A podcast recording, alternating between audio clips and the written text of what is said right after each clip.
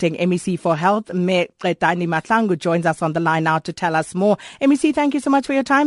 Now, MEC, um, the contract uh, with Life uh, Esidimeni is, uh, is coming to an end, and they've been serving people for over five decades. Why is the contract being terminated?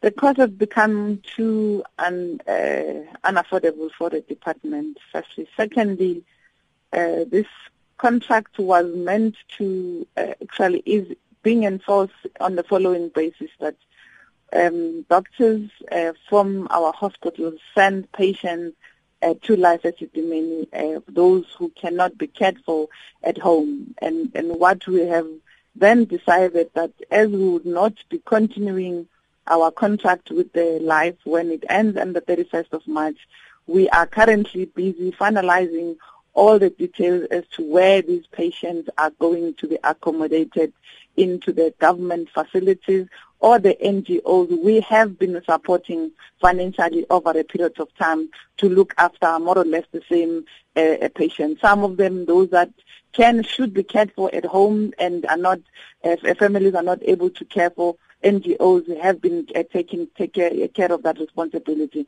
Those that must be in the institutions like hospitals, those will be accommodated in government facilities. As we speak, number of wards are being renovated in respective facilities and then all of that. And I do want to assure citizens that there is no single patient who's going to be left in the in the street and the information which is being peddled that we are simply closing the facility. Firstly, we can't close the facility we do not own. All we're doing now is to no longer referring patients uh, to the Life Esidimeni because um, patients we are being we're taking them to the different facilities that are already in, within government um, within the provincial government that are controlled by the provincial government to manage costs, and I think the cost is becoming unbearable. We're paying 270 million rands per annum on this contract, and I think any other organization that we work with uh, who wants us to continue on this matter, it will really be great uh, if they were to come with a cost so that we can deal with this matter. But we will never deal, uh, give people inferior services when they come to government facilities, and we'll continue to give to render the utmost service that uh, that we continue, we've been continuing to rendering over a period of time. So we've met with parents, and we continue to meet with to meet with parents to assure them because there's a lot of disinformation that is going around, and even if yesterday we met with parents from the Randfontein um, uh, Center. And, and this is not one center, let me indicate that. There's, there's two centers, a complex in, in the West End uh, that are managed there, and one, and the third one is called uh, Baning, which is in Roodepoort. The fourth one is uh, somewhere in Waverley around Germiston. So this, this uh, um, uh, patients are located in multiple centers, and one, as we're trying to get um, uh, uh, to put them into government facilities. We're going to place them closer to where they come from uh, or closer to where we have facilities ready and all of that. The important point, though, I need to make that families must take interest in their loved ones.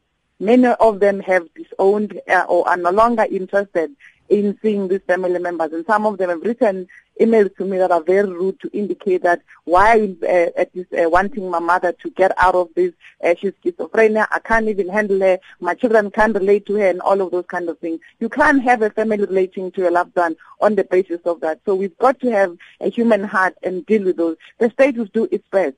But as much as we're doing our best, families must come to the party and demonstrate and show love to their loved one. And, and that's what I want to assure citizens that on our side, we will never um, uh, dishonor the constitution and throw people in the street. And that is our commit- commitment.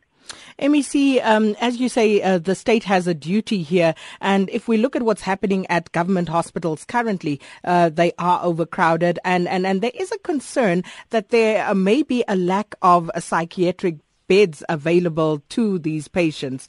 Is this something that you've already uh, started addressing with the various government hospitals? We, we, it's something that we're addressing. Some of our hospitals have access space that uh, we are not utilizing, so we are going to be utilizing those spaces. And I think the fact that government hospitals are overcrowded should not negate the fact that we see millions and millions of South Africans and, and, and many, many people from all over the world who come here for to seek treatment, and that point must never be negated. Yes, there are challenges, but we, we're seeing more and saving more lives than any other situation. If you compare numbers, apples with apples, you'll see that many people continue to receive a decent service under the care of the very competent doctors and nurses in our facilities. Well, we're going to leave it there. Thank you so much uh, for giving us that clarity. Gauteng MEC for Health, uh, Qedani Mahlangu there.